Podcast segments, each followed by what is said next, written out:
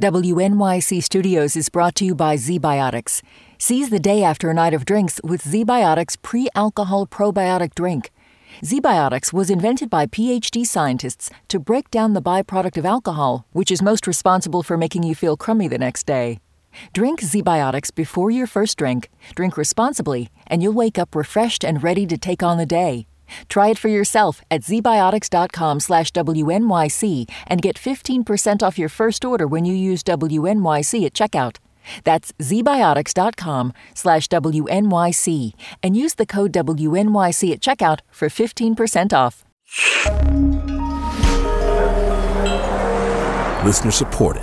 WNYC Studios.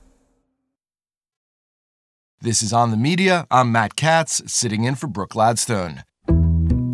This week, President Joe Biden decried the Russian military attacks on civilians. Putin is inflicting appalling, appalling devastation and horror on Ukraine, bombing apartment buildings, maternity wards, hospitals. Oh, I, I, I think he is a war criminal. In case you missed it, he called Putin a war criminal. White House Press Secretary Jen Psaki was asked about Biden's choice of words later that day. The president's remarks speak for themselves. Uh, he was speaking from his heart and speaking from what he's seen on television, which is barbaric actions by a brutal dictator uh, through his invasion of a foreign country. What we see on TV or social media might be enough proof to condemn Putin in the court of public opinion, but the international courts that investigate human rights violations and crimes against humanity, of course, they have a much higher bar. For the past decade, open source researchers have used online posts, Google Street View, radio chatter, and publicly available satellite imagery to piece together comprehensive overviews of war zones. But what's new with this conflict in Ukraine is that the information gathering is being tailored to meet the standards needed to bring war crime cases to trial. Organizations like the Netherlands based nonprofit Bellingcat, which was founded in 2014 by Eliot Higgins, tap into a network of digital savvy users to get real time, impossibly intricate details about how this war is being waged. Like documenting the use of the cluster bomb. In 2008, more than 100 states ratified a treaty condemning their use, but Russia was not among them. Higgins explains how they identified these weapons in the field. So, in the case of cluster munition attacks, one thing that's rather unique about them is when the munition opens up in the air, there's two parts a rocket engine and a cluster munition container that lands in the ground, kind of like lawn darts. And you can actually use the direction that the munition is pointing back towards to get a line of where the rocket came from in the first place. Follow that line back and find multiple instances in one location of cluster munition use. And you can plot this on Google Earth, the trajectories of these weapons, and we look at where these trajectories cross.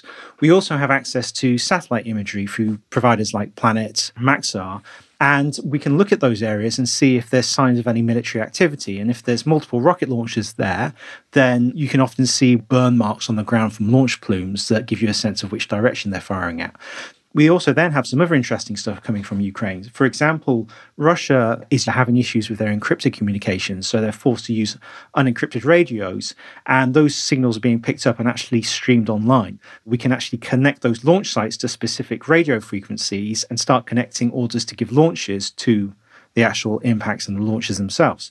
We also have from before the conflict, local Russians were using TikTok to film military convoys. And a lot of those videos have been collected, and that allows us to track the movements of Russian convoys, including those containing missile launchers, and establish which military base they originated from so we can have the specific unit that was involved with these attacks.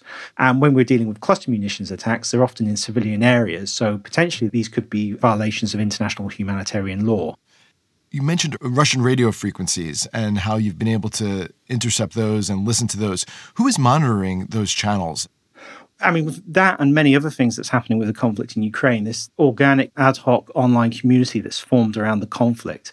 Now, back in 2014, after the downing of Malaysian Airlines 17 in eastern Ukraine, a lot of people came together on the internet in this same kind of way and dug through the evidence of that. That then led us to uh, make more discoveries about Russia's involvement in Ukraine back in 2014, including things like cross border artillery attacks, which we use satellite imagery to look for. In particular, the work of the conflict intelligence team and the Center for Information Resilience gave us forewarning that an invasion was coming. And why is it important that that information gets collected and then disseminated so quickly? Well, part of it is to have an understanding of how the conflict is unfolding and the ebb and flow of combat activity. We certainly have a very good sense of Russia's activities, where they've been, the quite significant vehicle losses that have been documented through open sources. It also means that when we're working towards accountability, all of this is evidence that can help in legal cases at places like the International Criminal Court. And it's a very simple thing to geolocate a video and say what munition was used in it. But as a conflict unfolds, there's thousands, if not millions, of videos like this start being produced. In the conflict in Syria, for example, there's an archive of a few million videos and photographs that have come from that conflict. And the problem is, if you aren't adding useful metadata that makes it searchable from day one, you basically have a mass of unsearchable data that could be very useful, but it's impossible for anyone to really search you in a reasonable way. So, our first step in our process is making sure that useful information is available as soon as possible to future accountability processes. So, the International Criminal Court said it would investigate war crimes in Ukraine. The United Nations Human Rights Council will create a commission of inquiry on Ukraine. German federal prosecutors began a probe as well. All of these entities are seeking evidence for possible war crimes. What are the potential implications of what you're doing when it comes to seeking justice for atrocities committed in this war? What could this mean when it comes to holding people accountable for what's going on right now? So, part of the work that we're doing is we have this justice and accountability team that's purely focused on producing reports that are basically to a quality and a standard that means they're submissible to places like the ICC and these other mechanisms that are being set up. The idea is that is that it's not to replace their investigation, but to supplement the work that they would be doing through more traditional investigative methods. So, you know, talking to witnesses and different kinds of experts. And Bellingcat's in quite a unique position in that we are I think pretty much at the cutting edge of this kind of investigation, which is quite a lot of pressure for a small organization. But the past few years, we've been focused a lot on developing our ideas around that and working with legal experts to develop a process for archiving and investigation that meets the requirements of these kind of bodies. I mean, I started doing this basically as a hobby 10 years ago. And now, yeah. you know, we're talking to bodies who are really keen on using this kind of stuff as evidence. We've professionalized basically the entire field. And now what we're trying to do is make the bad guys basically aware that if you commit a crime, there's a way for that to be documented, a way that's out of your control, and a way that's undeniable. I think this is the first time I've seen a conflict in the 10 years I've been doing this where everyone in all these communities has been prepared for it. And it makes me very hopeful for the future because this isn't just about what happens in Ukraine. It's almost about using Ukraine as the example of what's possible when we all come together and work together. Eliot, thank you so much. Thanks for having me on. Eliot Higgins is the founder of Bellingcat and author of the book We Are Bellingcat, an intelligence agency for the people. As we just heard, even a meticulously organized database of evidence is no good if a judge won't look at it, which is how the Berkeley Protocol on Digital Open Source Investigations came to be. Alexa Koenig is the executive director of the Human Rights Center at the UC Berkeley School of Law. She says the protocol was developed in response to a real need for guidelines on the use of online information to support justice and accountability. One of the things we began to notice was that there wasn't a lot of clear answers mm. about the admissibility of this new kind of content in international criminal courts or tribunals that were being set up for war crimes. So we began to think through what kind of a foundation needed to be laid to ensure that we were all even first speaking the same language. We held a workshop in 2017 in Italy that brought together members of the Office of the Prosecutor at the ICC with technologists, with journalists who are pioneering a lot of the underlying methodologies. What we quickly found was that we were all lost and all trying to build this new world together. Little things like if you grab a bunch of videos from YouTube or a bunch of posts from Twitter, how do you tag and code those so that later when war crimes investigators come looking for what evidence exists, you even know what you have and can find that signal in the noise. If I'm in Ukraine right now and I'm looking to document some of the atrocities that are happening, what will I read in there to better understand how to do this kind of work? So, some of the things that you can find in the Berkeley Protocol are first, from jurisdiction to jurisdiction across the world, there might be different requirements about how you introduce this kind of information into the court system its potential admissibility, what the judges are going to want to see to help establish its authenticity. Also, beyond the law, thinking about when you grab something, say a video from YouTube or a photograph from Twitter, what you capture and how you capture it can really matter. So, one of the things that we recommend in the protocol is that you're downloading not only the video or the photograph itself, that you, first of all, you don't just take a screen grab, which I think was really the standard even five or six years ago. Today, that's increasingly not being seen as strong as if you download the actual item and that you do so capturing all of the surrounding contextual information, like the comments that are made, etc. And then ideally, you're having some process for what's called hashing that digital item.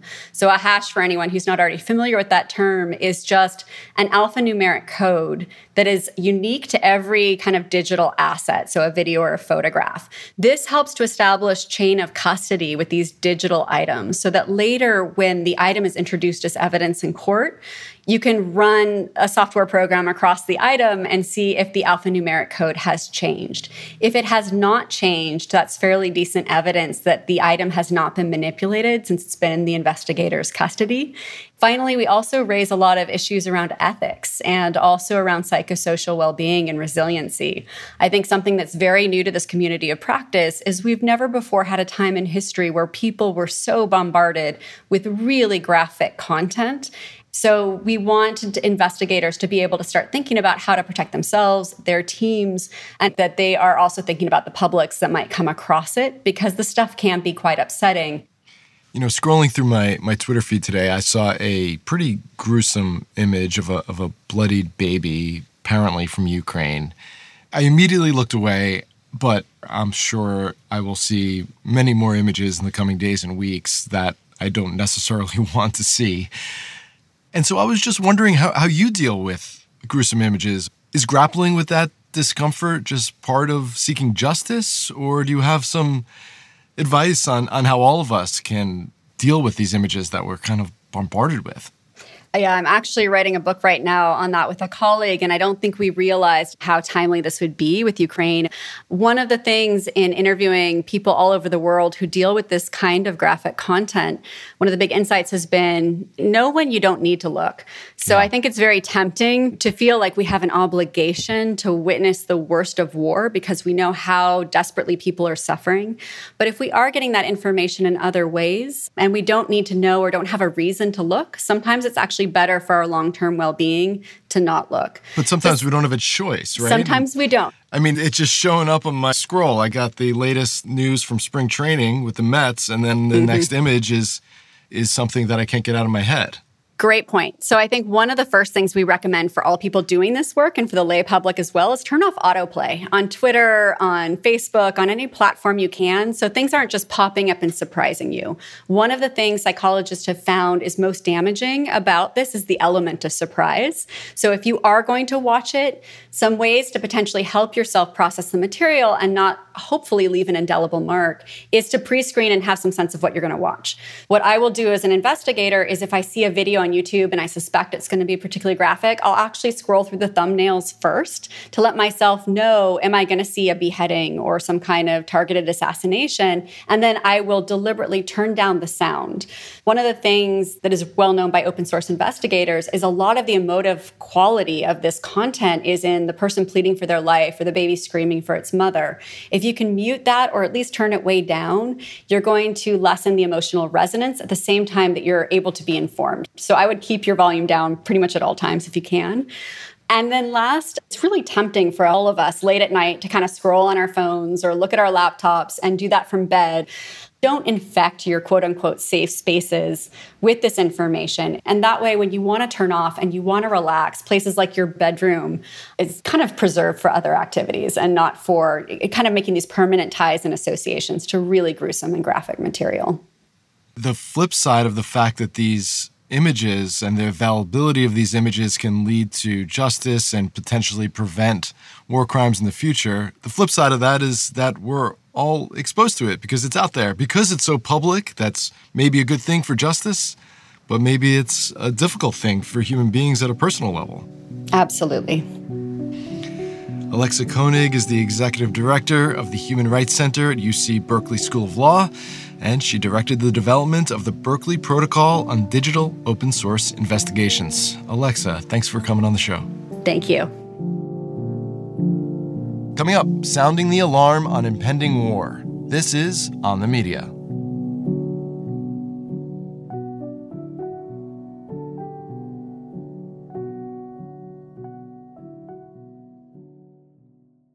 NYC Now delivers the most up to date local news from WNYC and Gothamist every morning, midday, and evening. With three updates a day, listeners get breaking news, top headlines, and in depth coverage from across New York City.